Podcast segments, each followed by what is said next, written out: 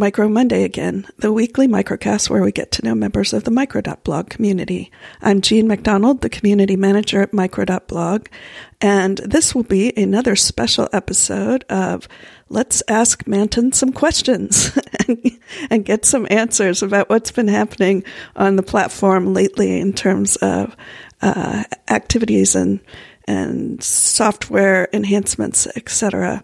So, welcome back to Micro Monday, Manton. Thank you. It's great to be back on the podcast. I think it was last year, like December, I think, when we last talked. So, this is good, you know, like yep. quarterly check in.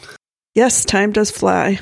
Uh, and one reason it's been flying by fast is that a lot, we've been doing a lot of stuff on micro.blog um, in the last three months. And uh, we wanted to review some of the highlights today. So uh, let's see. What should we start with? Well, the first thing I was thinking about was the photo challenge. Mm-hmm. It's not a feature exactly. There are a bunch of features that we can talk about. Mm-hmm. But for some reason, that popped into my head the 30 day photo challenge just because a lot of people in the community participated in it. Mm-hmm. And, and it did involve actually some like code changes to get the the pin, the new pin, yes, for people that earned the the thirty day photo challenge. And uh, so yeah, that was that was a really fun month, and I didn't finish it. I almost did. I missed a, I missed a day, and I'll have to try again. Yeah. Yeah, well, I'm sure we'll have another photo challenge, another 30 day photo challenge, you know, sometime, uh, because it was great fun. And, um, it's it does kind of blow my mind to think like, yeah, that was February. I mean, we we had it run all the way actually to March 1st so that there would be 30 days total in the challenge. And I can't imagine running a photo challenge in March of this year because the get, wow. getting out and about and taking photos. I mean, it would be. And we don't want to ask anyone to no leave their house more than necessary. but, yeah, it does. It feels like a long time ago. I was thinking that you, during that photo challenge was when you were in Austin for Indie Web Camp. Yes. And I worked on a bunch of micro.blog stuff at Indie Web Camp too. And I remember, you know, we were taking photos around Austin. yeah. It feels like a really long time ago now. Yeah. Yeah. We did not know. Yes, we were running a conference and it wasn't that long ago. Yeah. It was right before, uh, like, you know, a couple weeks later. That no, that's definitely true. And speaking of challenges uh, and challenging circumstances that we are um, all operating under now, we did uh, add some things to Micro.blog that um, are related to to those circumstances. Uh, maybe you want to talk about that. Yeah, we basically gave all the accounts free podcasting through the end of April. Mm-hmm. And so we were thinking that, you know, a lot of people now find themselves working at home and having just like a different work setup or more time potentially mm-hmm. to work on projects or hobbies or other things uh, while they're staying at home. And so, what better time than you know than that to create a podcast? And also, people are going through new things they've never gone before through before. So right. better time to share, you know, in, you know, an audio form, what, what's been going on. And so, yeah, so any account you have a micro.blog, normally it's, um, uh, normally it's five dollars for like blog hosting and ten dollars to add audio and video hosting. So, but anyone even at the just the basic blog level now will have podcasting, and you can start experimenting with it. And you know, we're recording this in April, so anytime this month. And then at the end of April, if you want to keep podcasting, that's great. And if you don't, uh, your podcast will stay. We'll still host them. You don't need to upgrade.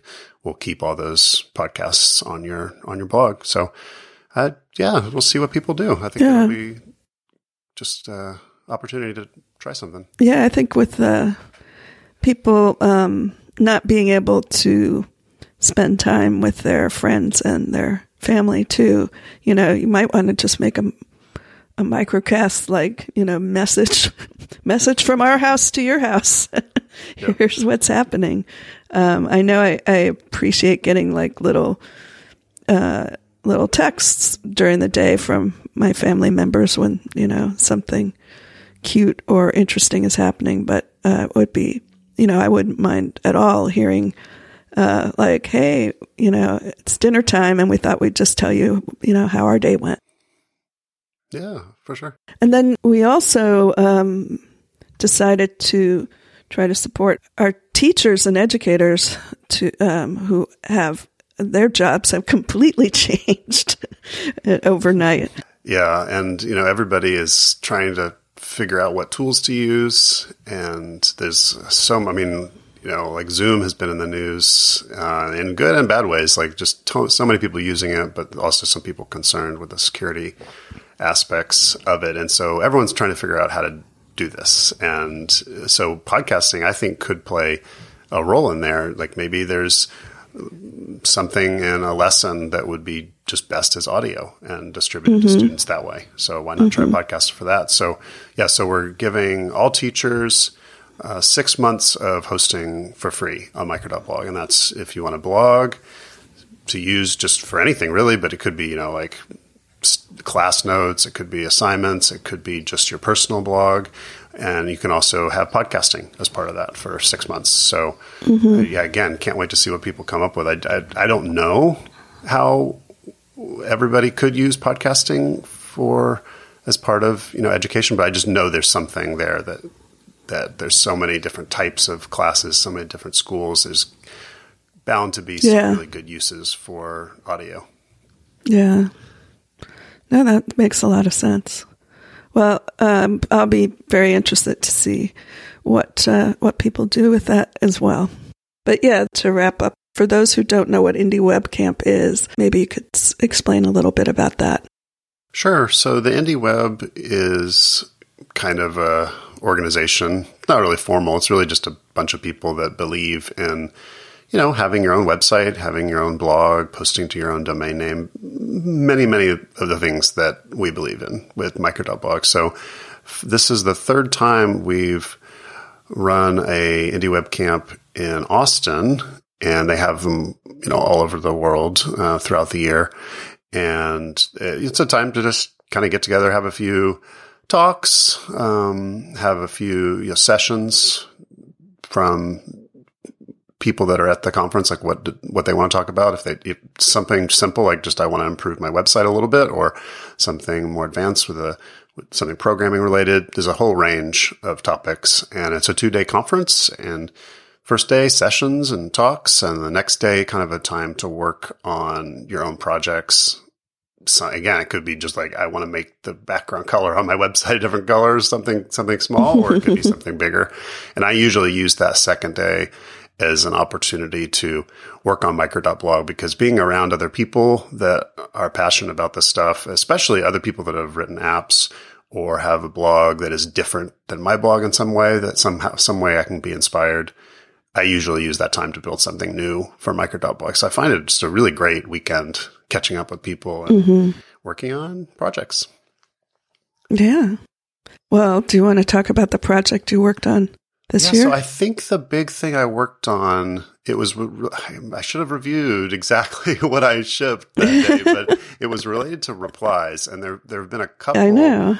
Reply related features that we've rolled out that are actually really, really big features in micro.blog because they kind of filled in a piece that always been missing a little bit of micro.blog, which is that when you reply to other people in micro.blog, those replies were stored separately from your blog. And that was done on purpose because a lot of people just don't want replies on their blog. They want the blog to be blog posts, whether that's full mm-hmm. posts, like essays, longer posts, photos, short microblog posts, whatever, just regular blog posts that you write and then replies and then interactions with other people.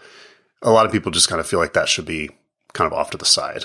And so we haven't had that. And as part of the Indie Webcamp, I worked on part of this feature, which there's really two parts. One, you can now have replies hosted at your own domain name.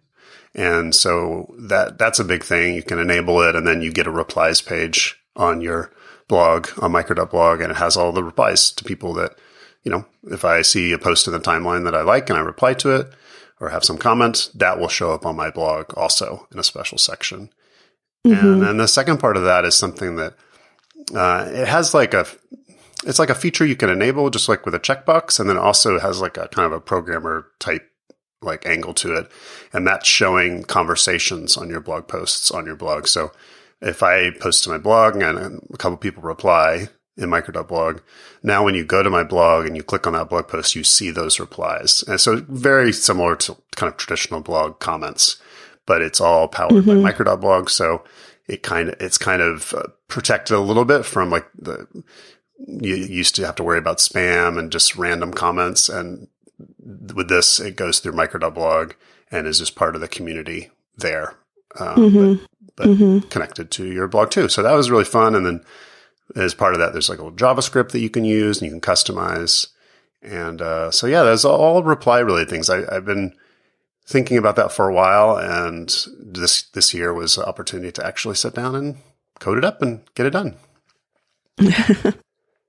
well, that's really cool, um, and uh, I'm looking forward to you know seeing more blogs who want to have replies because you know again it's not required and um, to see what they what they do with it and how they do it and uh, and maybe I'll add them to my own. But yeah, it's optional. Know. You know, you don't have to. By default, it's still off, but I think it does open yeah. up a lot of possibilities, including like there's external like comment services like Discuss that other people mm-hmm. use, or things like Facebook comments, even where you could add, mm-hmm. you kind of like hook in, right. like another product into your kind of comment section on your site. And th- those have lots of potential problems in terms of just if you trust that company to like hand over control of your comments to, or there's ads because it's a free service. Um, mm-hmm. So I think there's, there's a way that we can keep kind of expanding this feature to fill that need for people who do want kind of comments on their blog. Uh, but we can do it, I think, in a nice, elegant way that is, again, powered by micro.blog, kind of powered by the indie web and the way just independent blogs can link to each other and think about comments. And uh, so I, I, think there's a lot of potential there. Yeah. That's cool. Now, another um, area that I thought was really uh, exciting that got some improvements was the category um, the uh, the you know the whole category infrastructure on micro.blog. Yep. Um, tell us about that. Yeah, so there there's been categories for a while where you can file a post into a category and then on your blog, you know, you can click on that category and you can see all the posts. So maybe I have a category about like books that I read or something like that and I can have a books category and I put my posts in there.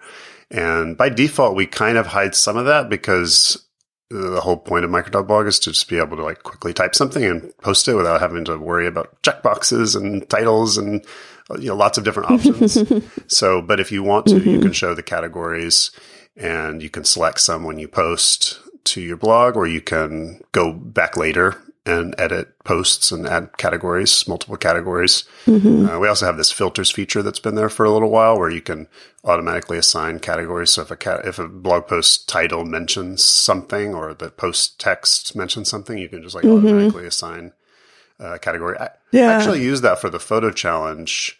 I think I've used it for a couple things mm. where if I know a certain like keyword or phrase is going to be in all the posts, then I just mm-hmm. can set it to automatically assign a category. So like if, if everybody has their photo challenge and says like photo challenge day three, you know, you micro.blog can notice that and automatically put it in a category mm-hmm. for you.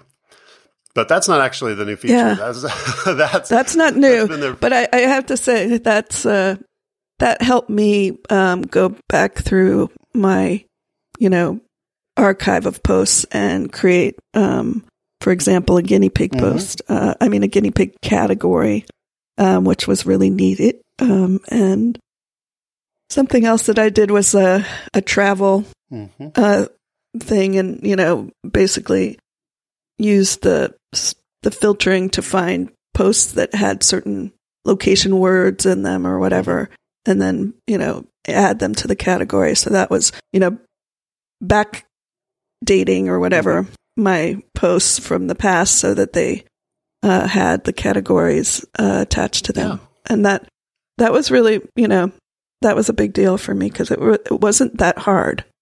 Yeah, it's it's really powerful, but it's surprisingly easy to just go in and like click around. I mean, in just like a few minutes, really, you could set up uh, mm-hmm. a bunch of you know old posts to be categorized based on this kind of uh, you know criteria.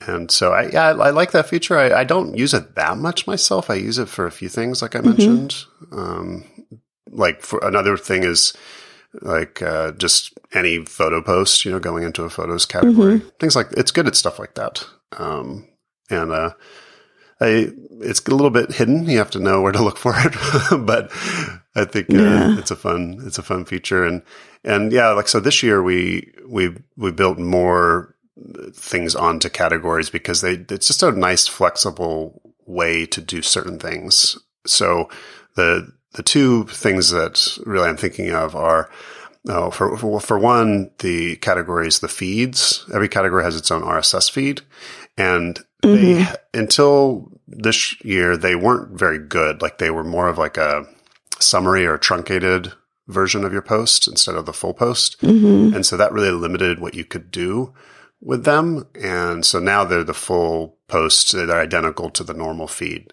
And that allows you to do a couple things. Like one, you can connect that to like cross posting to other services. So if you have all your posts split out into different categories, you maybe have one category and that gets sent off to Twitter automatically, but nothing else does. You can do stuff like that with it now.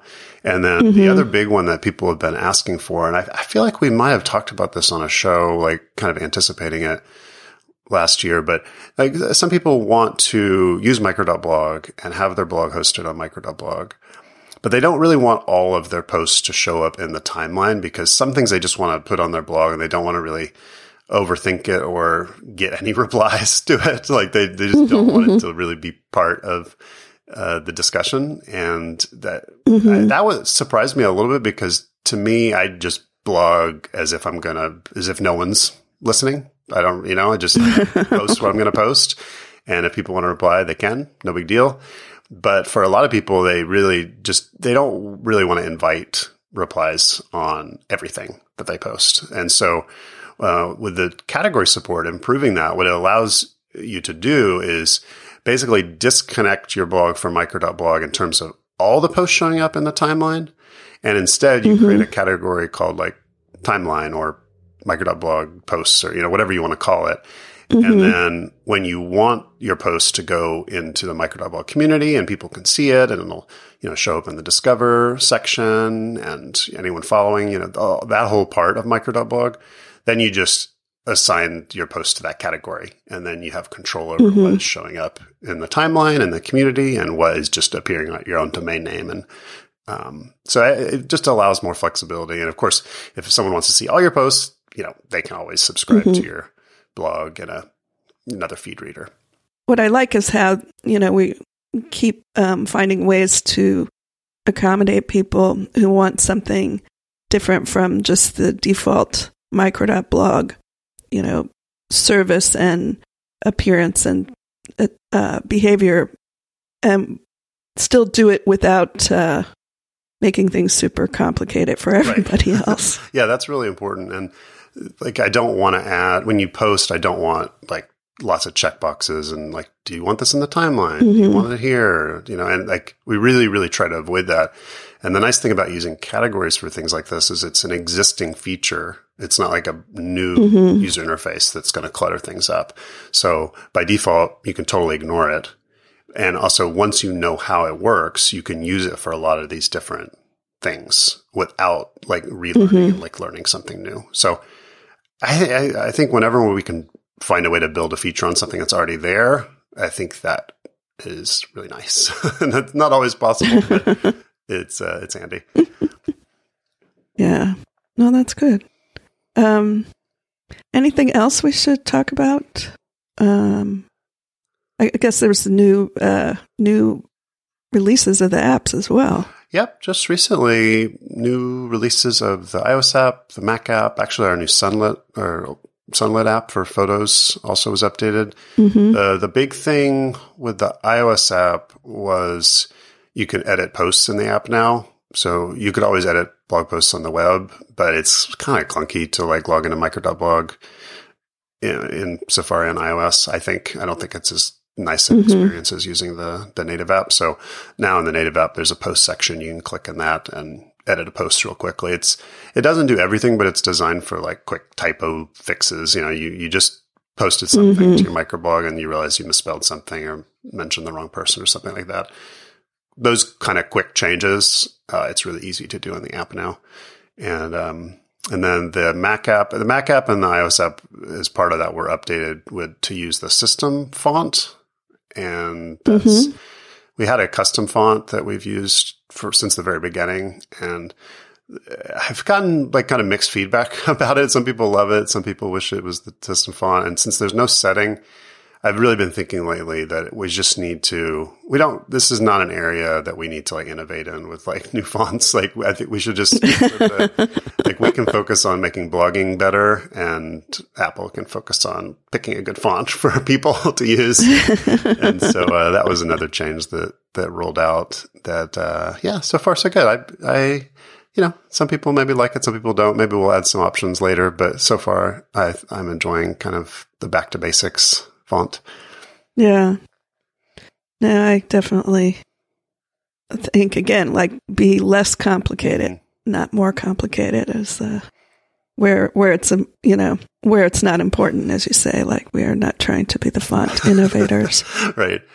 And it, and simplifying it will help in the future too, because there's the app has a couple issues with like the font sizes not being consistent everywhere. And a, a lot of that was because the beginning, it was like this custom font and it's like just much more difficult to do that kind of stuff when you're having Mhm. custom UI like that. And so I think by switching to the system font now, that a lot of that stuff will be easier. And so like as we continue to improve the apps, we can expect that they will just fit better into iOS. And, you know, you ch- if you change your font settings, you know, it changes everywhere more consistently. So Yeah, I think it'll, in the long run, be a big help.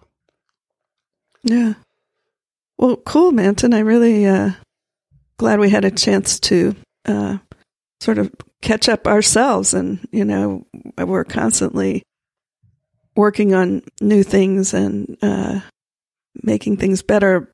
But you know, we can kind of forget, like, oh, this, you know, this is a big change, or this is something that people maybe they missed that we, um, you know, have added or have changed. And so I think it's always a good idea to catch up, um, you know, on a regular basis and about quarterly seems right. So thanks, thanks for taking the time to do this. Great. That was great talking to you. Thanks. Uh, thanks for having me on the show. Yeah, listeners, if you want to follow Manton on micro.blog, there'll be a link in the show notes and you can go to micro.blog slash Manton as well. Thanks for listening and we'll talk to you next week.